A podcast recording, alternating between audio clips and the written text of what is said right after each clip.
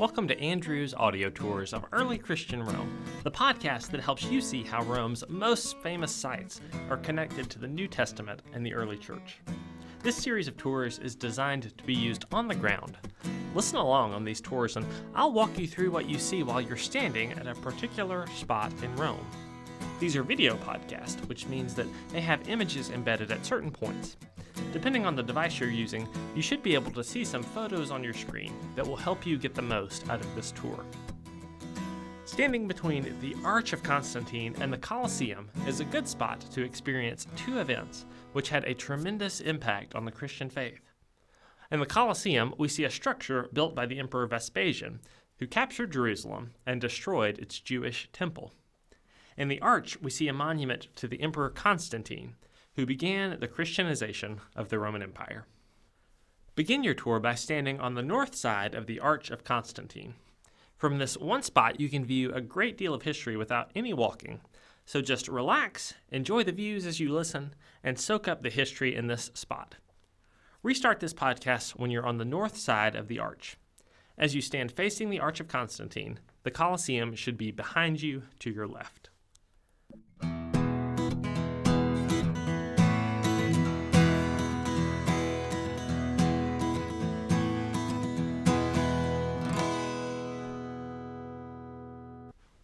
Let's take a minute to orient you to what's around.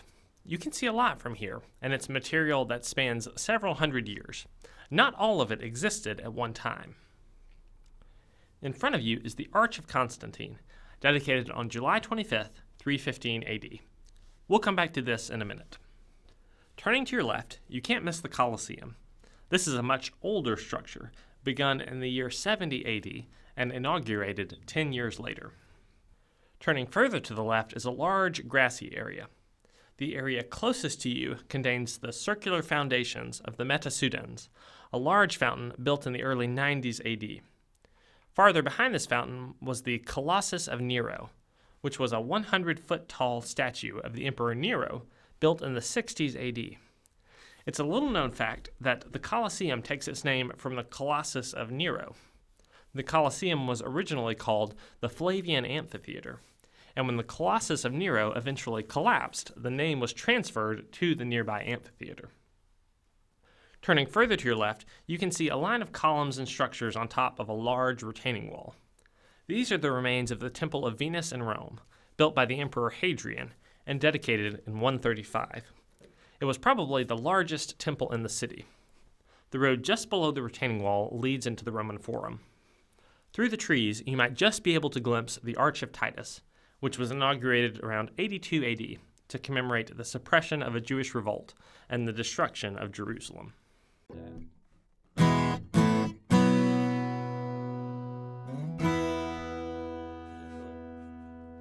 Direct your attention to the Colosseum as we begin with the Emperor Vespasian and the destruction of the Jewish temple. From here, you're looking at the southwest corner of the Colosseum, which is unfortunately one of the worst preserved sections. The exterior wall on the entire south side had collapsed by the 1300s, so what you're seeing from this viewpoint are some of the interior walls that remain. It's worth walking around to the north side later to get a view of the full four stories of the original exterior wall. A close look at the north wall reveals something that most visitors miss. One reason that the Colosseum is so visually appealing is that the architecture changes as you ascend. It breaks up the visual monotony of a tall building. The first story has Tuscan columns, the second story has Ionic columns, and the third and fourth floors have a simplified version of Corinthian columns. The bottom three floors also include arcades, which are lines of repeating arches between the columns. The fourth floor deletes the arcade and inserts a small window after every second column. Surprisingly, the story of the Colosseum begins in Israel. In the year 66, a massive revolt erupted in the Roman province of Judea. The Emperor Nero dispatched his general Vespasian to bring the province back under Roman control. The campaign was hard, it cost tens of thousands of lives, but Vespasian had almost succeeded when the unpopular Emperor Nero was overthrown. In the aftermath, Vespasian's troops eventually acclaimed him as the rightful emperor. Vespasian came back to Rome to claim imperial power, but he left his son, Titus, to finish the reconquest of Judea. Titus eventually captured Jerusalem, destroyed the Jewish temple, and brought back 55 tons of gold and silver looted from it. If you stop by the Roman Forum and visit the Arch of Titus, you can see a carving of Titus's troops carrying the menorah and other temple treasures in triumph through the streets of Rome. It's a moment with huge resonance in the Christian story, and it's mentioned frequently in the New Testament. For example, in Mark chapter 13, there's a moment where Jesus is in the temple, and one of his disciples points out the large stones that the temple is built from. In reply, Jesus says, Do you see these great buildings? Not one stone will be left here upon another. All will be thrown down. Fresh off the destruction of the Jewish temple, Vespasian began construction of the Colosseum as a triumphal monument commemorating the power of Rome. It was by far the largest amphitheater in the entire Roman world. An estimated 100,000 cubic meters of travertine limestone and 300 tons of iron clamps were used in its construction. Look at the arches at ground level. These were the entrances and exits. 80 entrances, each methodically numbered to help spectators find their seats, allowed 50,000 or more men and women to watch wild animal hunts in the morning, public executions at midday, and gladiatorial fights in the afternoon. Blood sports like these were practiced in amphitheaters around the Roman world, and they were a big part of ancient life. It's worth visiting the inside of the Colosseum to learn more, but since gladiatorial games aren't directly connected to Christian history, we're not going to cover them here. If you do venture inside, you'll see a cross standing at floor level on the short axis of the north side, inside the box where the emperor and the Vestal virgins once sat. This cross reflects the sacred nature of the site for the Catholic Church, which believes that Christians were martyred in the amphitheater. While it's certainly possible that some Christians were killed in the amphitheater at some point over the hundreds of years it operated, there is no explicit historical documentation that it happened. Rather, written sources record martyrdoms at other locations around the city. It wasn't until the 1500s that the Colosseum came to be venerated as a place of martyrdom. But as you stand in the shadow of the massive Colosseum, the main thing to remember is that this building exists as a direct result of the first Jewish revolt. From an inscription that's still visible in the Colosseum today, we know for a fact that the Colosseum was financed by Vespasian with his share of the Jewish plunder. It also seems probable that some of the tens of thousands of Jewish slaves captured in the war were forced to help with construction, though that's not explicitly attested by any historical records so far. But in any case, it's an indisputable fact that the Colosseum rose up precisely because the Jewish temple was torn down. In this spot, over 2,000 miles away from Jerusalem, you're as connected to the lost Jewish temple as you can ever be.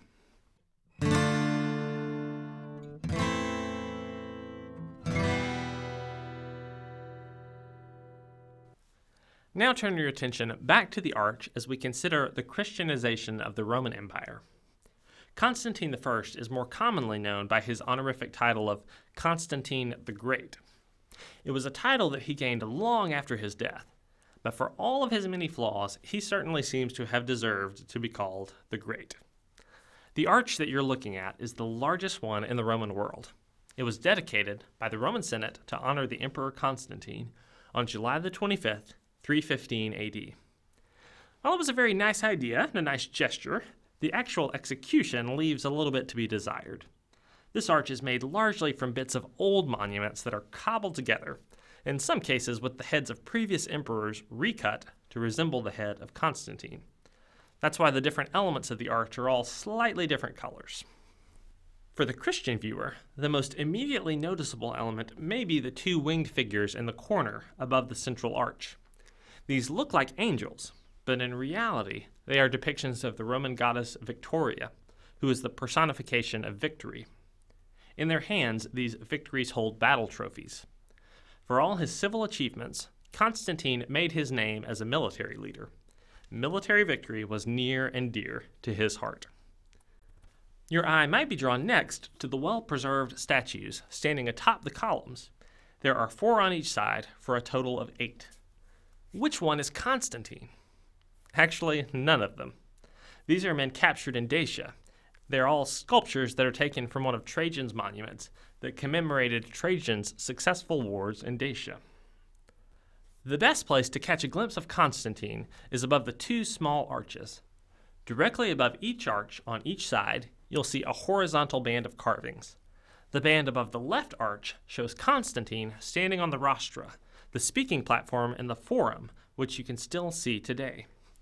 He's addressing the people of Rome after taking control of the city for the first time. The band above the right arch shows Constantine giving gifts of money to citizens. Now, walk around to the opposite side of the arch to see one last carving that shows why this arch is here in the first place.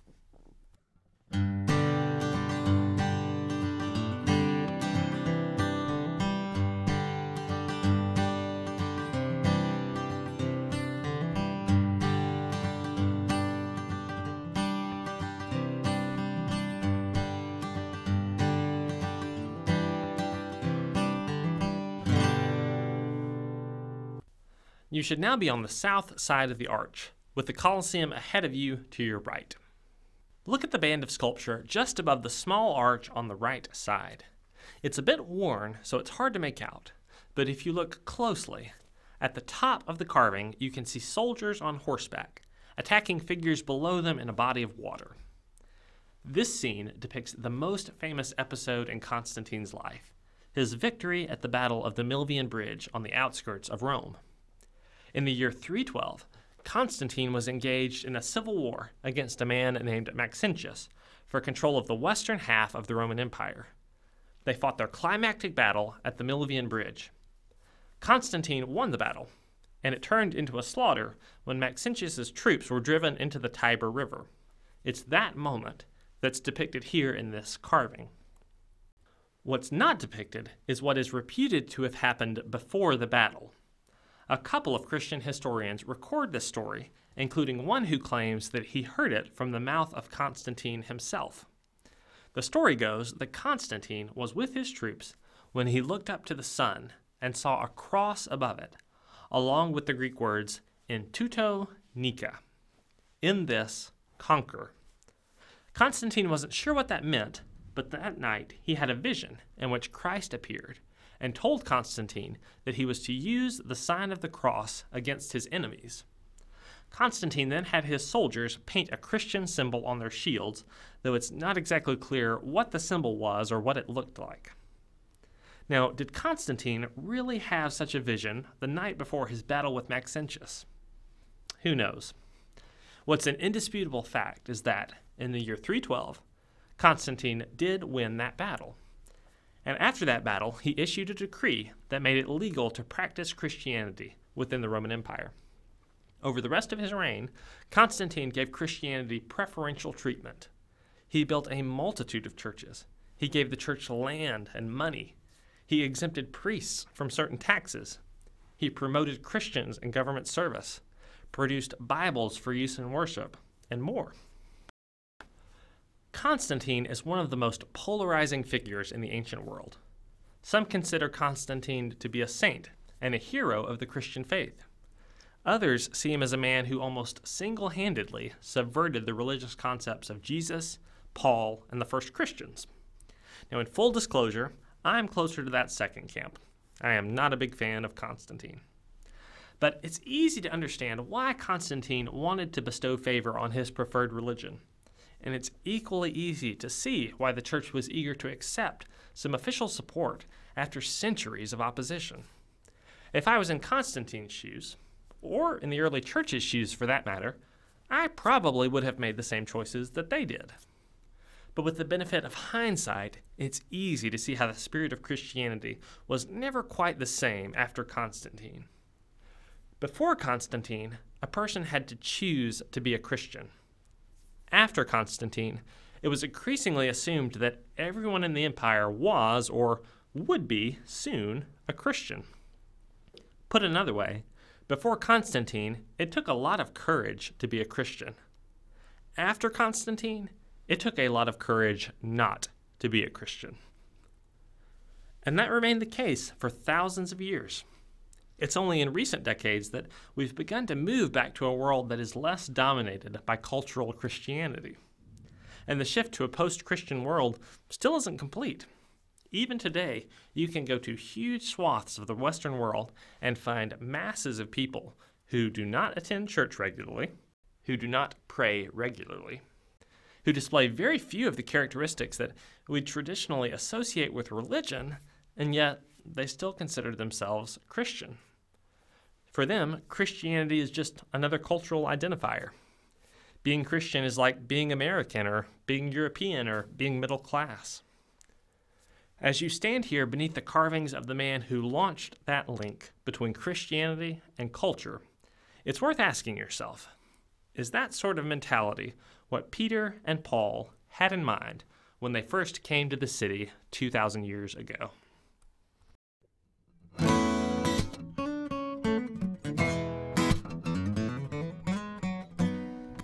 That's all for now. Gavin Spell is our audio engineer for these tours, and he also performs our music. If you have feedback about these tours, I'd love to hear from you. You can email me at andrew at andrewgarnett.org. That's A N D R E W at A N D R E W G A R N E T T dot org. I hope that we meet again soon, and for both of our sakes, when we do, I hope that we're standing in the streets of the Eternal City.